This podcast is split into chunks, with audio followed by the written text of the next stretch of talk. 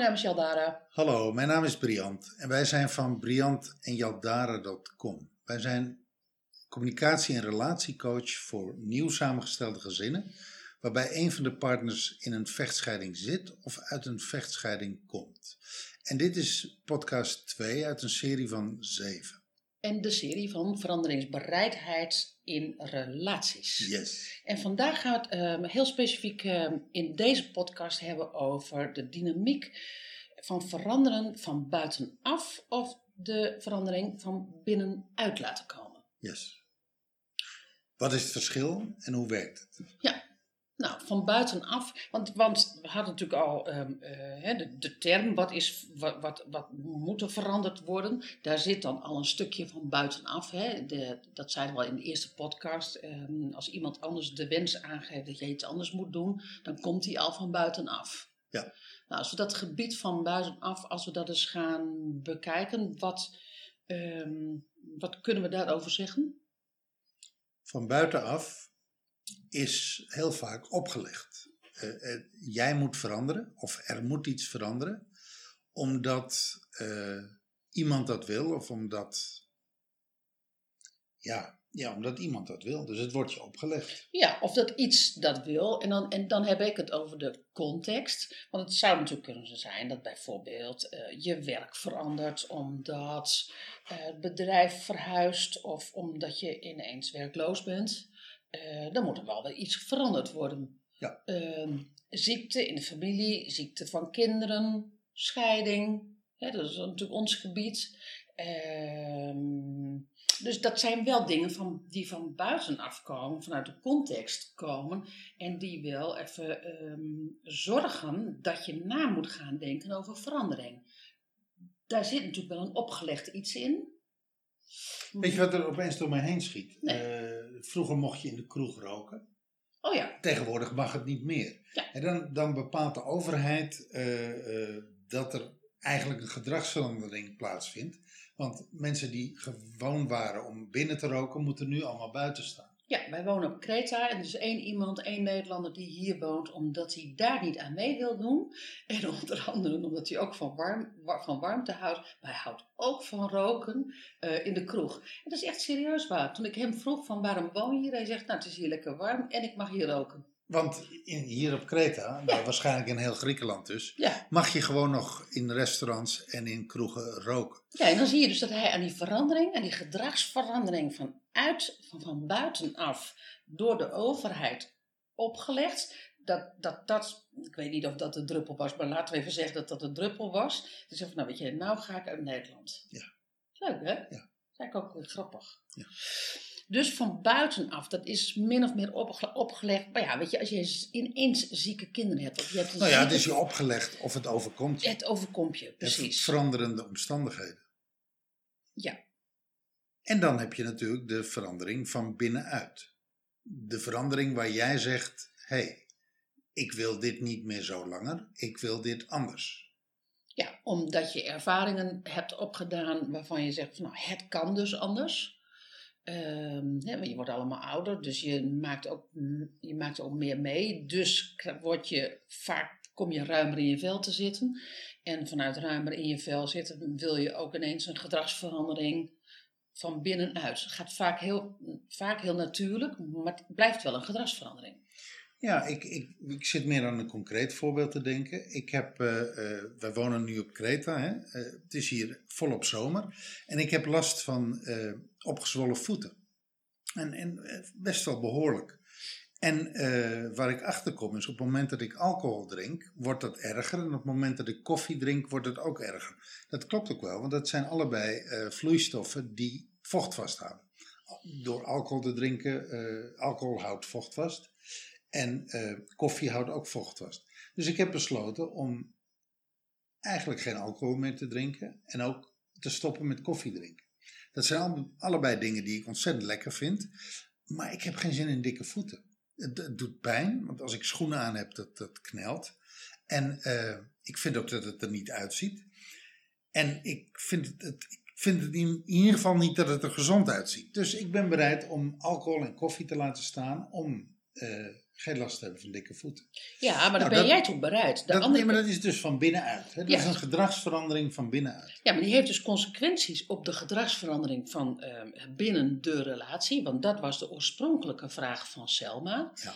Want op het moment ehm, ehm, dat ik zeg, oh lekker, een kopje koffie. Dan is het maar net of jij, het, of jij het er makkelijk mee hebt of dat je het er lastig mee hebt die dag. Dat je dan ook nog wel eens ehm, zegt van, ah, zeg dat maar niet.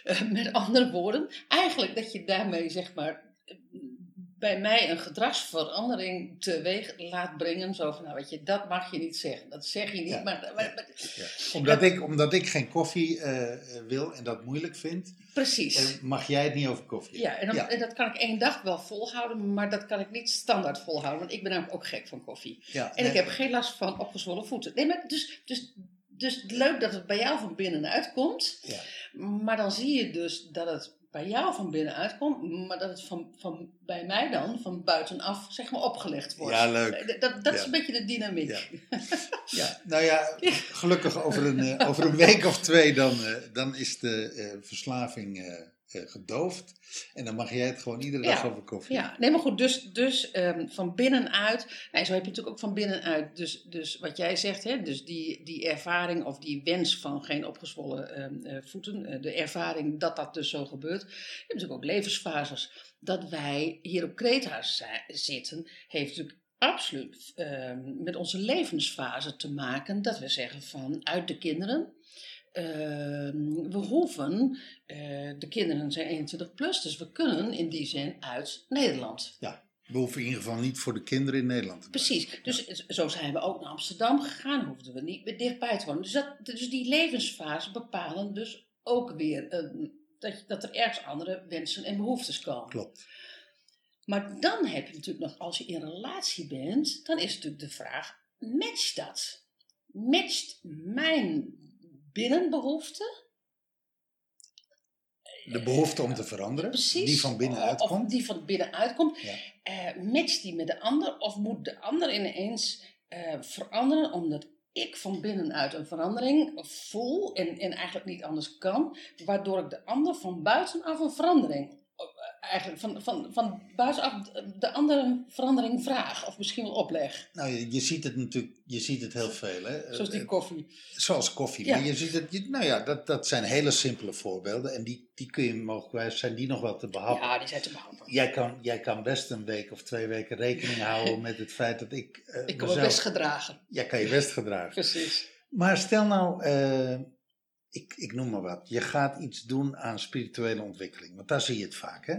Dan gaat een van de partners gaat, eh, zich bezighouden met. eh, ja, die gaat zich bezighouden met voelen en met eh, ontwikkelen en aura's. En nou ja, weet je, een, een stukje.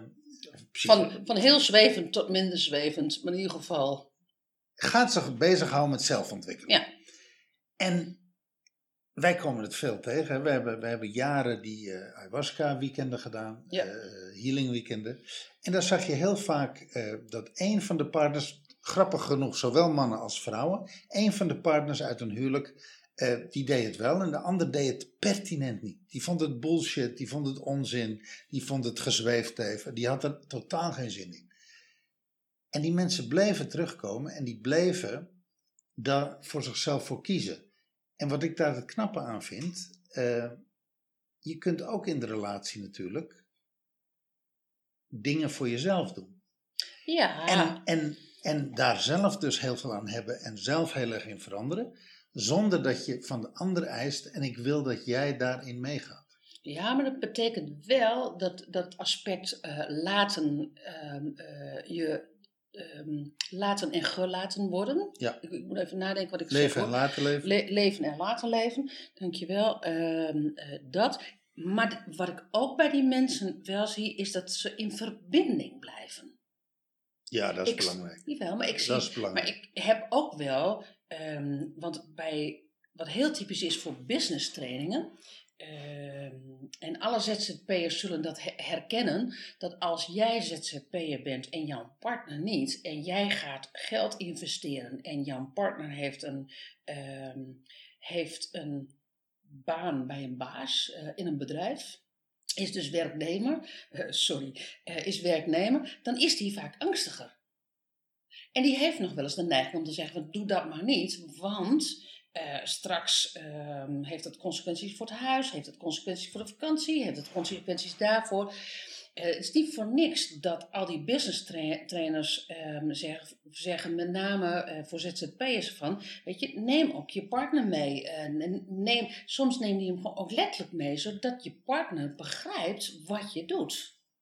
Ja, dus dat is heel belangrijk. Nou ja, dat is een. eh, terwijl die, de, de, de, de behoefte van binnenuit van alles te doen, ehm, die, die, is, die is vaak heel groot bij ondernemers. En, ehm, en dan doen ze dingen, zeg maar, waardoor eh, naar buiten toe, naar die partner, ehm, eh, bijna opgelegd zo van: dit gaan we doen, of dit ga ik doen. En dan, nou ja, dan matcht dat niet in die dynamiek. Nou, de, de ander kan niet mee. De ander kan niet mee. Want de, ander, want de ander maakt jouw groei niet door. En eh, als je dat te lang laat doorgaan, dan groei je uit elkaar. Ja, en, die weet ook, en die weet ook helemaal niet wat daarbij komt kijken. althans, dat gevaar bestaat. Ja, en dat is natuurlijk bij de spiritualiteit is dat, is dat net zo. Bij, trouwens bij persoonlijke ontwikkeling net zo. Ja. Hoor ik ook altijd. Ehm, mensen die heel erg, nou, bij, soms jaloers naar ons toe zijn. Zo van, nou weet je, ehm, wat fijn dat jullie dat samen doen.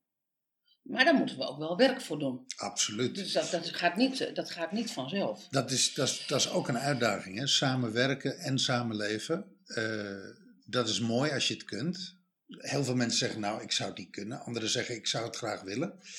Eh, wij doen het. En weet je, het is, eh, het is een uitdaging. Ja, dat is absoluut Maar we doen het al twintig jaar. Dus we hebben, het, we hebben het in die zin wel aardig onder de knie. En het blijft een uitdaging. Blijft een uitdaging. Maar goed, dus even terug naar die dynamiek van buitenaf opgelegd en van binnenuit ontstaan, zeg maar. Hè? En het van binnenuit ontstaan, dan komen natuurlijk, als je daar keuzes op maakt, worden die moeitelozer, gaat dat makkelijker. Moet je, keuze, eh, moet je keuzes maken omdat het van buitenaf opgelegd is, hè? vanwege het werk of ziekte of scheiding of whatever. Nou ja, dat is natuurlijk dat is veel spannender en daar zit het risico weerstand zit daar heel erg op. Precies. Nou, voor nu in dit stuk, even in het kader van veranderingsbereidheid in relaties, bedenk even voor jezelf: is dit van binnenuit of voel ik, of voel ik dat er iets van buitenaf opgelegd wordt? Ja? Ja. Nou, Oké, dit was podcast 2 in een serie van 7 over veranderingsbereidheid binnen relaties.